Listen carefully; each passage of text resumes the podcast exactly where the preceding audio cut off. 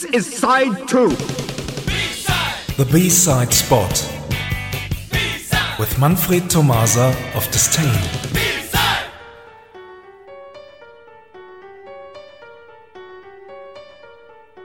Good evening, everyone. Let's move on with our latest special called Depeche Mode. From synthpop to industrial pop, and from darkness straight into music for the masses. That's the very easy way to describe the band's 1980s map. But. But it seems to be as close as possible, as this is only going to be the next B side spot, and time is running. So, what happened after the release of Black Celebration? Depeche Mode decided to never let me down again.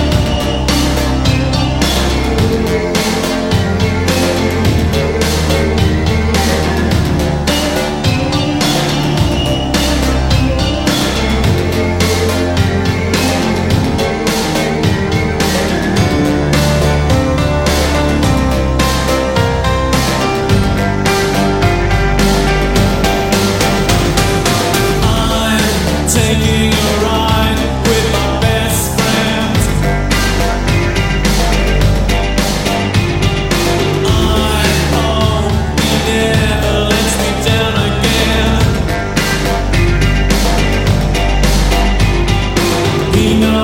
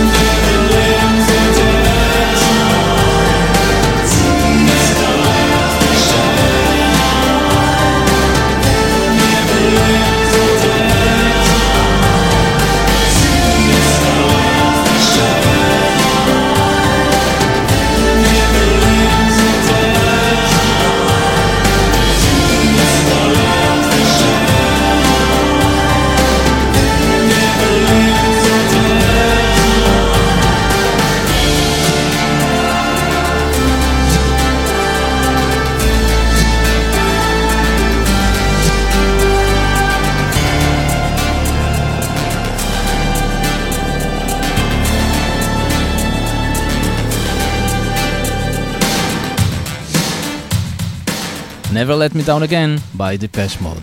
The song has been taken from the 1987 album Music for the Masses. I don't think that Depeche Mode had a certain plan for making this album as their unforgettable pick, turning them to a huge stadium monster band with a 101 tour. But the history had proved that even a simple band can do huge stadium shows with three synthesizers only, and Music for the Masses contains all these elements in it. And now, the B-side. Here is another example of Depeche Mode changing sound and style over the years. This time blues and rock elements open all doors to Route 66, the exclusive B-side of Behind the Wheel. And here ends our first part of a Depeche Mode special.